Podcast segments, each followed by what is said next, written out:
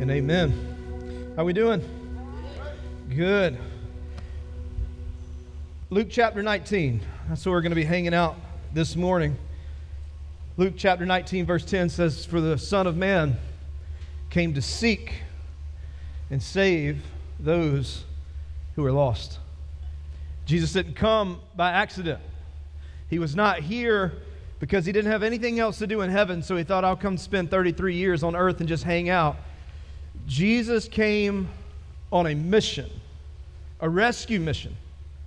And that rescue mission was to seek and save the lost. You and me. He was on mission.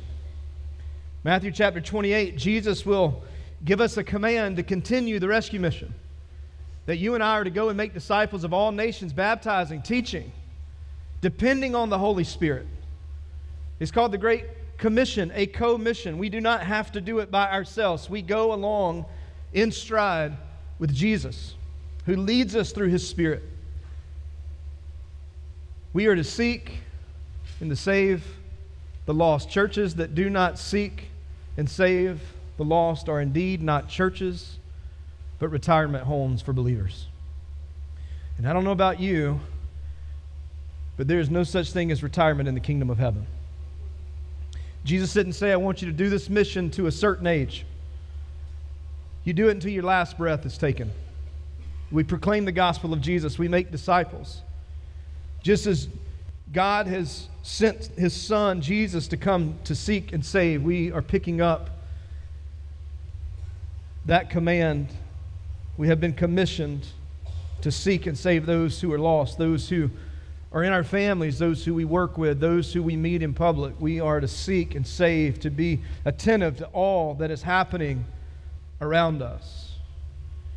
Last year, we took a step back and, and started really looking at our church as a whole and saying, okay, we have got to recalibrate.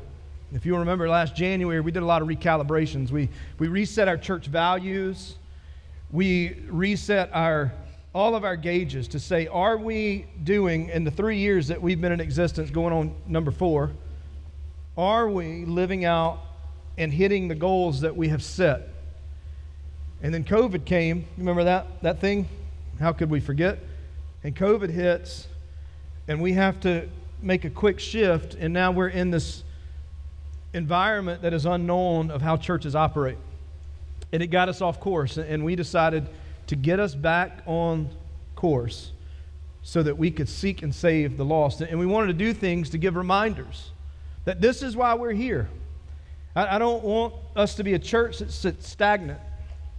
While there's a broken world out here that we hold the answers to and not give them a conversation about the gospel of Jesus. It would be like, like us having the answer to a, a deadly disease and not sharing that with people outside of this building.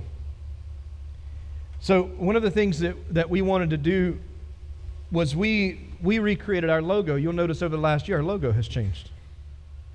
And we get a lot of questions. And I thought today would be a great opportunity to show you how this ingrains into the mission of our church. This is a, a double bend fisherman's knot. That's what that is. Anybody recognize that that was a knot to start with? Okay, I know all the guys got their hands raised. Uh, y'all gonna think this is about fishing, and you can. You can use this analogy. Here's the thing about a double bend knot. It's two ropes that come together and it makes it strong. They actually use this in rescues. If you were to fall down into a hole, they would use a double knot, bend knot to pull it. Because when two things come together, when the gospel and we come together, it strengthens. As a church, we strengthen. You are a double knot for somebody that's going to connect and hold them together. It's, it's the gospel that Jesus has come to die for us, and he's got his, his rope ready to connect to our rope so that we can be stronger together. Because a, a, a rope is, is hard to break when it's tied and tethered to Jesus. We want to be a church that everything that we do is tied and tethered to Jesus. Let, let me tell you why. Let me give you some stats. Two out of three practicing Christians believe being a witness about Jesus is a part of their faith. 65%. 65% of practicing Christians believe that being a witness about Jesus is a part of their faith. Nearly half of practicing Christians say that it is wrong to evangelize.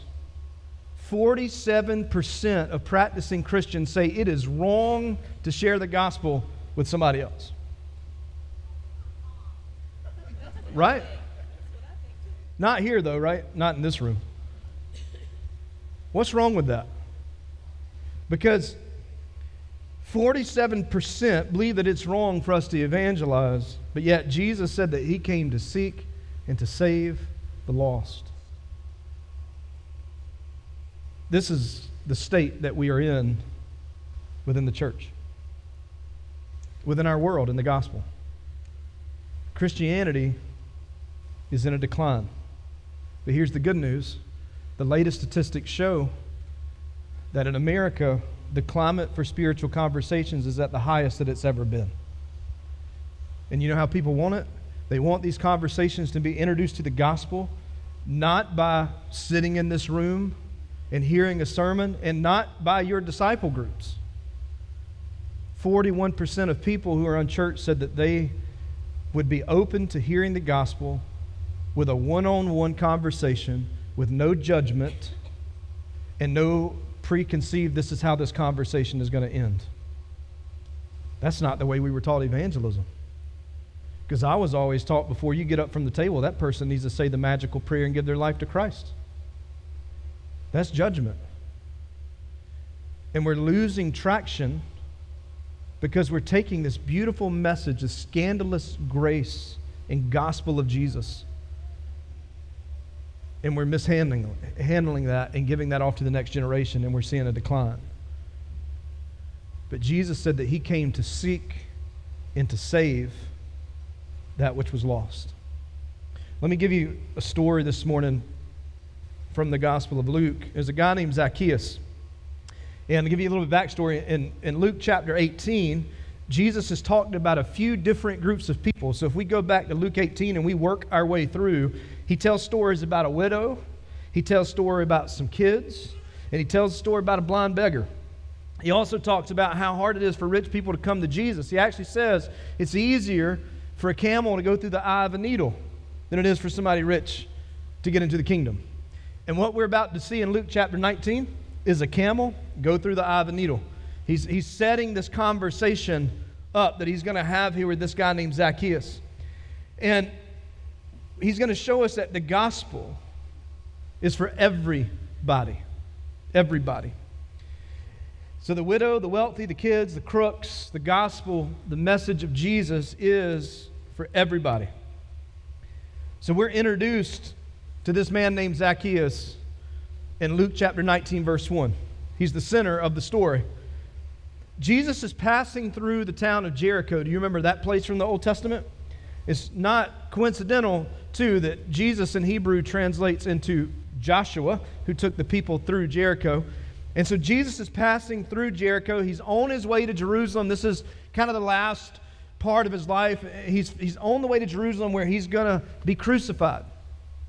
Okay? He's got about 10 days left on earth. And he goes through Jericho.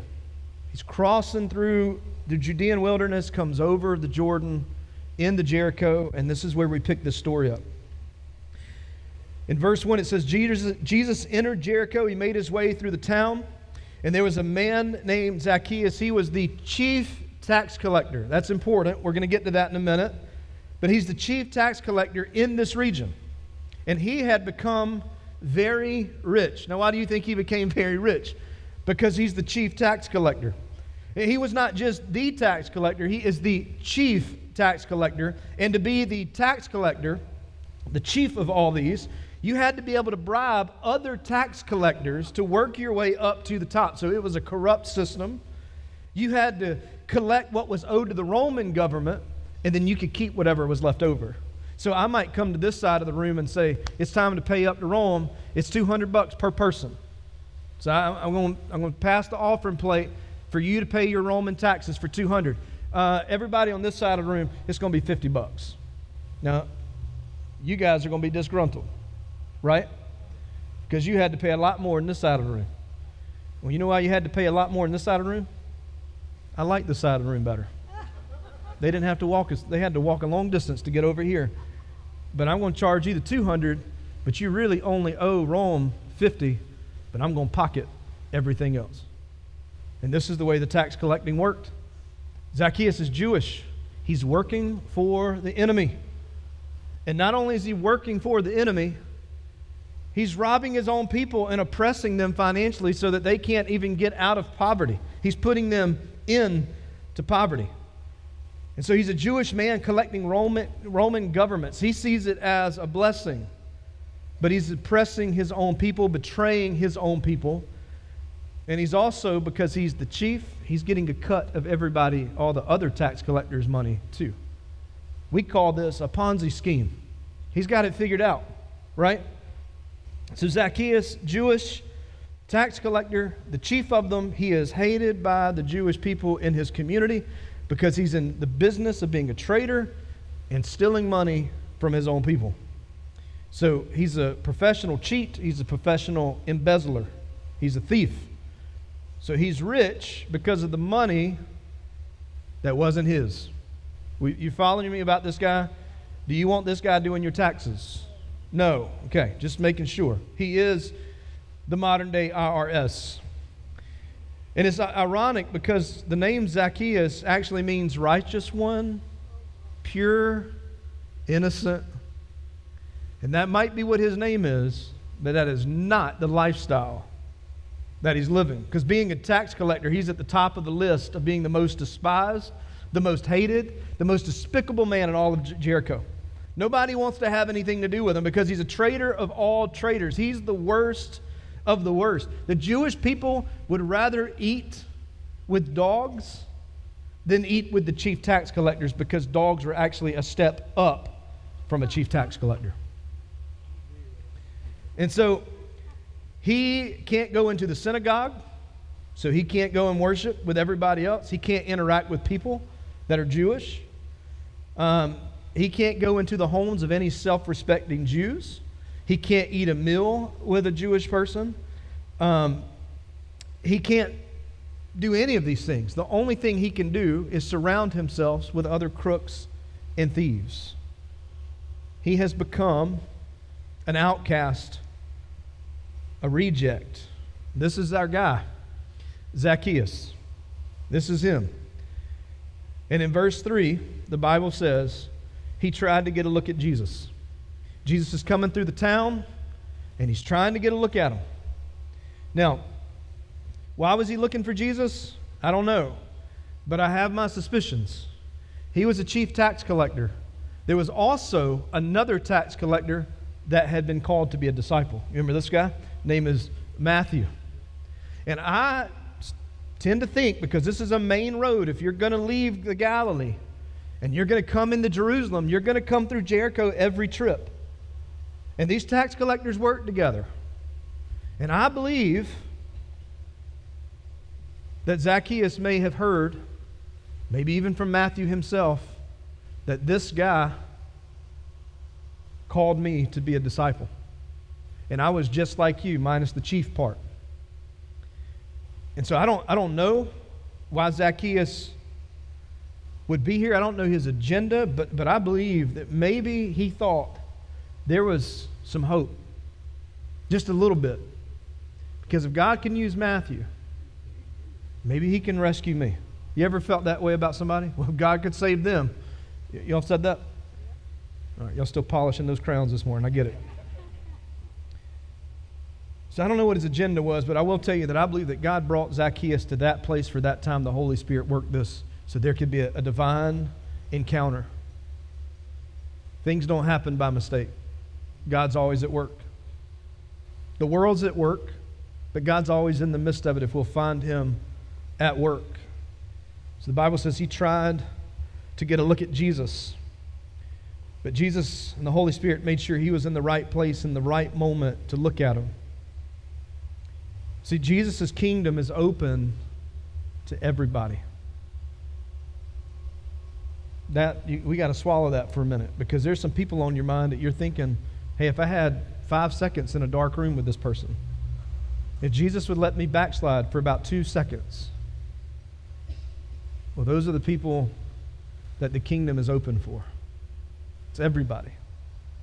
The worst of the worst can be redeemed in the kingdom of heaven. Anybody who desires to see Jesus will, and in turn, listen to me, will be seen by Jesus. He's not caught off guard. Zacchaeus jumped up in a tree that day to find Jesus, to see him, but Jesus went to Jericho to seek out and to see Zacchaeus. He, he knows where you are. So in verse 3, it says he tried to look at Jesus, but he was too short. Tell me about it. Too short to see over the crowd. Can I just give you my, my take? I just, I, just being a guy who's not six foot tall, I would have thought if it were me, y'all ever been to Disney and try to see the parade? And all the tall people try to get in front of you and your kids? And you got to toughen up just a little bit and say, Excuse me, excuse me. And you start like trying to part the waters and get to the front. You would think that Zacchaeus would have kind of been pushing people to the side and working his way to the front. But why do you think he wasn't being working his way to the front? Because these people didn't like him. Hey, don't, t- man, you're going to make me unclean. Get your thieving, corrupted self away from me. You're not going to get to see that. We're the true Jewish people. When's the last time you've been to synagogue? Like, we got stars and donuts for going to synagogue for perfect attendance, and you, we hadn't seen you in a while. So it says he was too short to see over the crowd, so he ran ahead and he climbed the sycamore fig tree that was beside the road. If you come to Israel, they will show you this tree that I still do not believe that is the tree. But there's a sycamore fig tree beside the road, for Jesus was going to pass that way, so he knew the route. I know where he's going. I, I really, I'm trying to get my eyes on him. If I could just see him, and we, again, we don't know the agenda, but we know from the passage that all he wants to do is lay eyes on Jesus. I just want to see it for myself. So he runs and he climbs in a tree. Now, I want you to think about this because we talked about it last uh, a couple of weeks ago.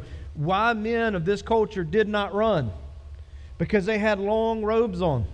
And they would have to pick the robe up and they would expose their knees. And we can't have exposed knees running around because that would make people unclean. So it was an undignified thing. But in, in his pursuit to get his eyes on Jesus, he lifts his robe and he runs.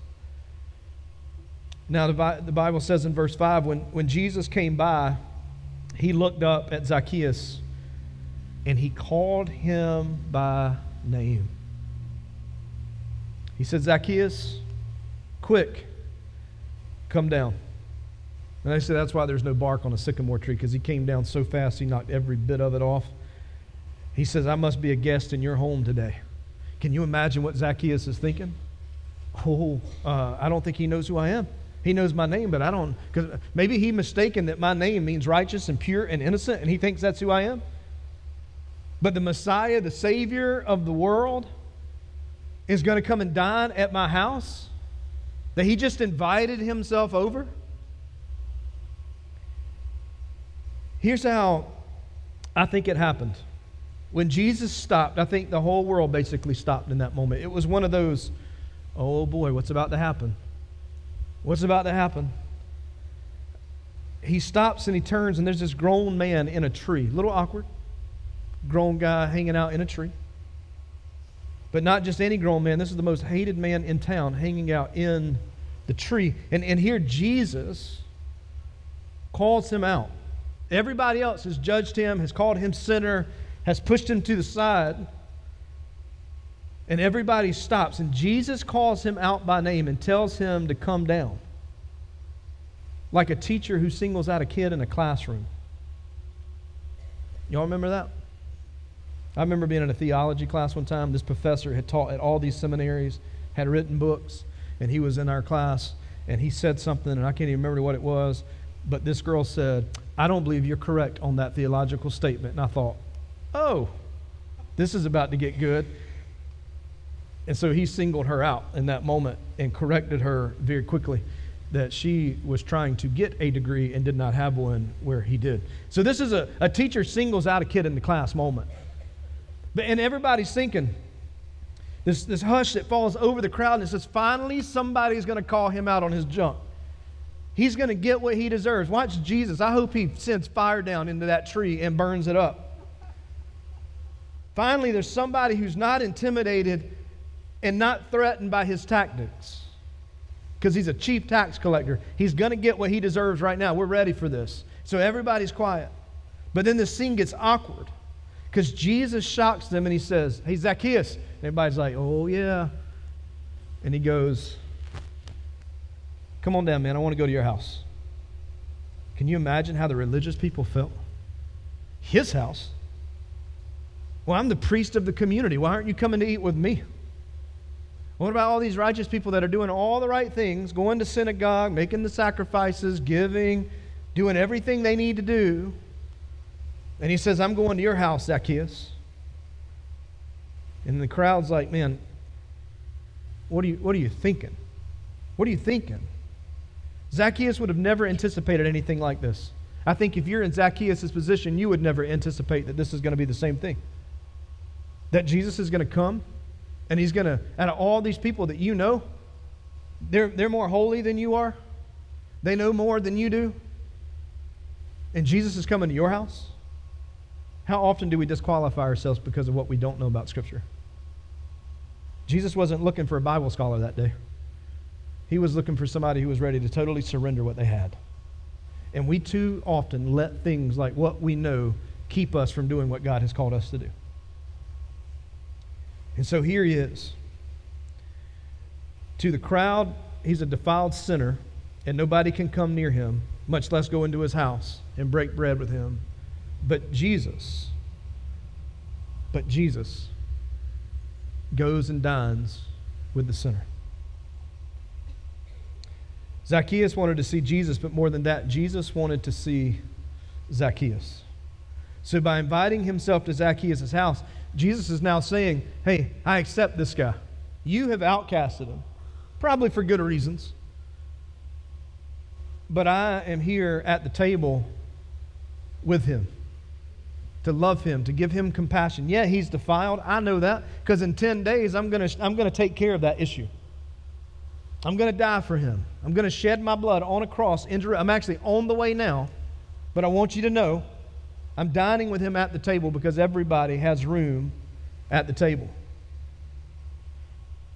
This is a beautiful scene. Jesus, who is clothed in flesh, divinity, and perfection, decides to hang out with the lowest of the low, the most despised person in all of town. And I don't want you to skip over this. We often see Jesus as a Lord, as God, and as a sovereign king. And that's our theological construct but he's also a friend, a brother, and a savior. And too often we forget that. He's a personal God who wants to commune with us, who wants to sit with us, who wants to speak with us, who wants to be in relationship with us. This is why he sent Jesus, John 3:16, for God so loved the world that he gave his only begotten son that whoever believes in him will never perish but have everlasting life. That is relationship with his people. So here's what you need to see Jesus loved Zacchaeus when nobody else loved Zacchaeus. When everyone else hated him and made fun of him, Jesus said, I am here to be your friend. He is a friend to sinners. So he's showing God's people this is what love is like. You've outcasted them,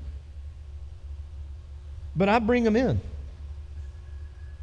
I'm not expecting these people to have it all together, to be clean, to know everything. I'm bringing them in. It's the church's job to disciple them, to journey with them, to grow, but not expect people to have it all together. I just thank God that Jesus doesn't wait for us to get better. Because if that was the case for me, I think he would still be waiting. Anybody else? He'd still be waiting. But he comes to our homes to make us better. To, to mold us in the image of Him. So Zacchaeus responds to this. Verse 6, he says, Zacchaeus quickly climbed down and took Jesus to his house in great excitement and joy. Of course, it was great excitement and joy. The VIP in town is coming to his house. And he didn't make excuses of like, whoa, whoa, I've got to I've got to get food ready. I don't, I don't have anything ready. I got to make a quick trip over to the food line. Know, like, it's, this is a mess. No, I'm just going to take Jesus to my house with excitement and joy. But the people were displeased. Now, who are the people? The religious, right? They were displeased. Shocker. He has gone to be with the guest. Listen to this. He's gone to be a guest of a notorious sinner. They were a little bitter about this thing because he didn't come to my house. Didn't come to my house. And Jesus does what he consistently does throughout his ministry. He violates the established traditions of religion, of the Pharisees. Now, isn't this interesting? The main thing keeping Zacchaeus from seeing Jesus is the religious crowd. I want to let that just sit for a minute. Are we as a church keeping people from seeing Jesus? The, the real Jesus? Because a lot of churches pump out a version of Jesus. But are they seeing the pure picture of Jesus? Here's another stat for you. Did you know that among U.S. adults who do not practice Christianity today, 63% were raised in a Christian family? They're now atheists and agnostics. 63%. They grew up in a Christian family. We have failed. Because in our homes, we should be discipling our families, living out the gospel message with our families. Zacchaeus is being pushed out by the religious instead of being accepted in for who he is. And so 63% do not practice Christianity. Can we be a church that breaks that? That we can we literally have the power through the Holy Spirit to change generations. To flip that number. That our children stick not just with church, but with Jesus. With Jesus. One of the biggest problems that people have with Christianity today is the moralistic, self righteous religious crowd. We've talked about that over the last couple of weeks. It's all about doubt and, and hang ups and judgment but here, this Jesus they've heard so much about is showing this thing called grace. And we love grace when it's ours, but we hate to extend it. Anybody? It's hard to extend. And their response to watching Jesus do the very thing that he was called to do, to give grace, was they begin to grumble, complain. I can't believe that person had the nerve to get saved at church today can't believe Jesus is hanging out with sinners. Does he not know? Has he not seen the time that I put back there in the nursery with the kids? Does he not know? Does he not know how much I give? How much time I have? How many Sundays I came and I sat right here and I took, I've got notebooks of notes. And he's not coming to eat with me? And we missed the point. What's the point? A sinner came to know who Jesus was today.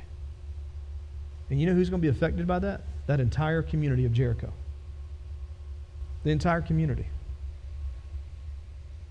All of this section of Luke's gospel, there's a series of religious stories of people acting in ways that actually hinder the gospel from advancing. Listen to this. Jesus' constant struggles with the Pharisees show up, but it's not just the Pharisees, because even Jesus' disciples hindered the gospel in Luke um, because they're so focused on having this adult, grown up worship service that they send the kids away because the kids are making too much noise in the service. And they push the children away. And Jesus has to tell them, let the little children come to me and don't hinder them. Have faith like a what? Like a child. The disciples were hindering. There's a blind beggar who's calling out to Jesus for mercy, and the crowd's the one telling him to be quiet and shut it up. And now we have Zacchaeus, and again, it's crowds of people who've or appalled that Jesus would have anything to do with a sinner like him. Now, the obvious question is this why would Luke group these stories together? There's no coincidence they're all together, right? I wonder if he's wanting us to be thinking about whether the things that we do is actually making it harder for people to come to know Christ. James says, don't make it hard for people to come to know Jesus. Don't make that difficult. So when I see Jesus trying to get babies and beggars and bad people while religious people are even unknowingly keeping them out, that's a problem. Look what he says in verse 9. And when they saw it, they all grumbled and complained. And he has gone in to be the guest of a man who is a sinner. The longer that you're in church, the easier it is to become a part of the crowd. It's easy to become a part of the crowd because we can get inward focused, where we're looking for comfort in the church, and we just kind of get in these rhythms, and this is just what I do. And then we'll say things like, Well, I didn't feel like I got fed today. Oh, I used to hate hearing that. I didn't I don't feel like I'm getting fed. You have a all you can eat buffet Monday through Sunday right here. All you got to do is get into it and read it. Nobody want to amen that? Okay. If you don't amen, I just assume you're guilty. We're too busy tweeting sermon quotes thinking only if so and so could hear this message. And don't even take it to God speaking to me. The man, I'm guilty as charged. It's the very thing about to happen to Zacchaeus that he welcomed Jesus into his home, and before the day was over, he's going to welcome Jesus into his heart. Jesus dined with sinners. Jesus ate with sinners. Jesus ate with sinners. You ready? He didn't become one, but he ate with them. And I would say, too, that I know a lot of people say, I hang out with a lot of sinners. And that's great. You should. But don't use lost people to indulge in your sin either. Verse 8, we're going to wrap this up. Meanwhile, Zacchaeus stood before the Lord, standing before Jesus, and he says this I will give half of my wealth to the poor. And if I have cheated people on their taxes, what you mean if you cheated people? I'll give them back four times as much as I cheated them. Zacchaeus rises, he takes his stand, and he says to Jesus, Behold, Lord. He calls him Lord. Lord just means he's the master, that he's in charge, that he makes the rules now. He has surrendered to Jesus. And, what's awesome is that it's enough right there. That's foundational. That he professes Jesus as Lord. Romans 10 9 says, If you confess with your mouth that Jesus is Lord and believe in your heart that God had raised him from the dead, you will be saved. And he makes this confession. And Zacchaeus' words are an admission of guilt and a sign of this new humility that, hey, I surrender to you. You're in charge. I'm going to give it all back. Because if, if I've done anything, I'm wrong. And all we need to know in this story is who was there. It wasn't what Zacchaeus talked about, it was who he talked about it with. It was about being with Jesus, and that was enough to totally wreck this chief tax collector's life. We don't have to have all the right words to say to people when we're sharing the gospel. They just need to experience Jesus for who he is. And sometimes we just got to get out of the way. But he doesn't just confess that Jesus has changed his life, he immediately shows that Jesus has changed his life by what he did.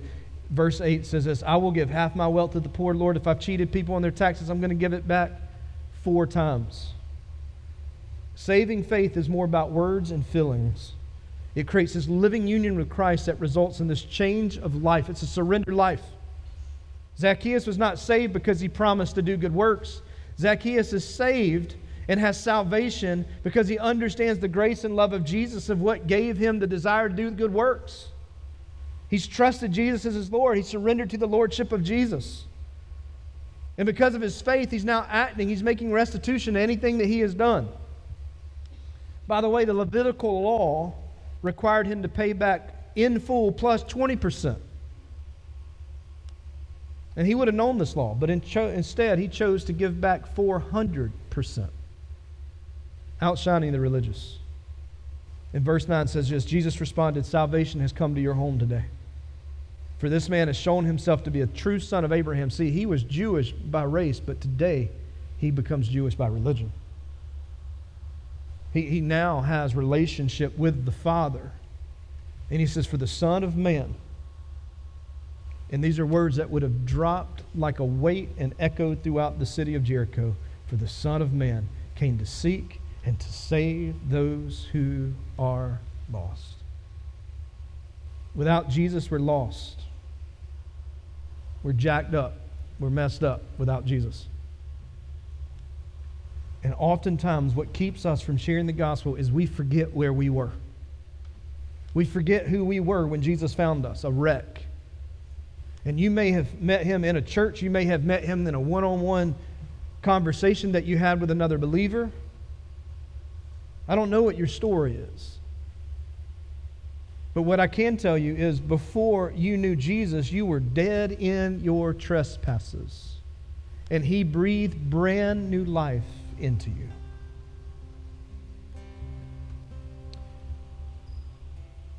So he came to seek and to save. Jesus is a friend of tax collectors and sinners. He didn't come for the righteous, but for the sinner. He didn't come for the healthy, he came from the sick. The truth is, I am Zacchaeus.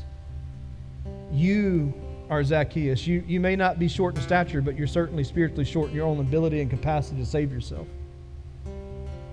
So we try to reach Jesus by our own strength, our own doing, our own good works, and we run faster and we climb these proverbial trees of religious actions, and Jesus is trying to get us out of the tree. Because trees have never really worked for us, if you'll go back to Genesis chapter 3. He's trying to get us out on level ground to meet us where we are. I don't know who in your life are the Zacchaeuses, but I want to challenge you to do something. And we, we've been participating in this 21 Day of Hope campaign that has been sending out emails and messages. But one of the, the challenges this week was to pray for God to give you that one person. You're, you're one that God was really wanting you to pray for, to send an encouraging text to, to reach out to. Might be your Zacchaeus. Somebody who's running. They don't even know they're running. They don't even know that they're hanging out in a tree. But God, God will put that person on your heart if you will ask. And so, as we respond this morning, there's two things I want you to do. There, there may be things that you are allowing religion because we got to break out of this thing. Because if somebody dropped a cuss word in this room right now, we'd be like, oh, we got to put in cuss word detectors in here. We can't be saying that. But that person came to know Jesus like 20 seconds ago. Oh, we got people smoking outside on the right outside of lobby. What are we going to do? They're, they're going to hell. No, they, they accepted Jesus a couple of weeks ago. We got to walk with people and give grace and continuously point in Jesus. Because guess what? All these moral issues, they go away when you spend time with Jesus. That's why we don't, we don't need to be judging people. We need to love and care where they are, bring them to Jesus, and He does the life changing work. Let's pray. Father, thank you so much today. You, Father, have sent your Son on a rescue mission for us to save that which was lost, seeking out. God, and you found us, and, and every one of us was found in a different place, in a different situation. But it was the same love and the same grace that we all experienced of a loving Father. We thank you for the sacrifice of Jesus. We know that what we have been called to as individuals, but as a church as a whole, that we are to continue the mission to seek and save those that are lost. I pray right now in this moment, we would confess our sin. We would confess and repent of allowing our religion to keep us from sharing the gospel. That we will not be a part of the 67% who thinks it's wrong to share the message of Jesus. It's 100% wrong not to share the gospel with a broken and hurting world. It's the name of Jesus that restores relationships. It's the name of Jesus that brings life, that raises the dead. And we will proclaim that name because it's in the name of Jesus. When the name of Jesus is spoken, mountains are moved, demons shake at the very name of Jesus. We will proclaim that from the mountaintops. The world will not like it because it will bring to them conviction. But Lord, if they would just surrender to your Lordship, the abundant life that they will experience. It's in the name of Jesus that we pray these things. We pray over our county. We pray over the people in this room right now that they would experience the love of Jesus like never before. There are people in here that feel like you don't even hear them, God. I pray right now that you would give them in this moment a reminder that you hear them and you see them and you're seeking them out and you're calling them down from that tree. It's in your name, Jesus. It is so. Everything you say is so. And we pray these things in the powerful name of Jesus Christ, our Lord and our Savior. Amen and amen.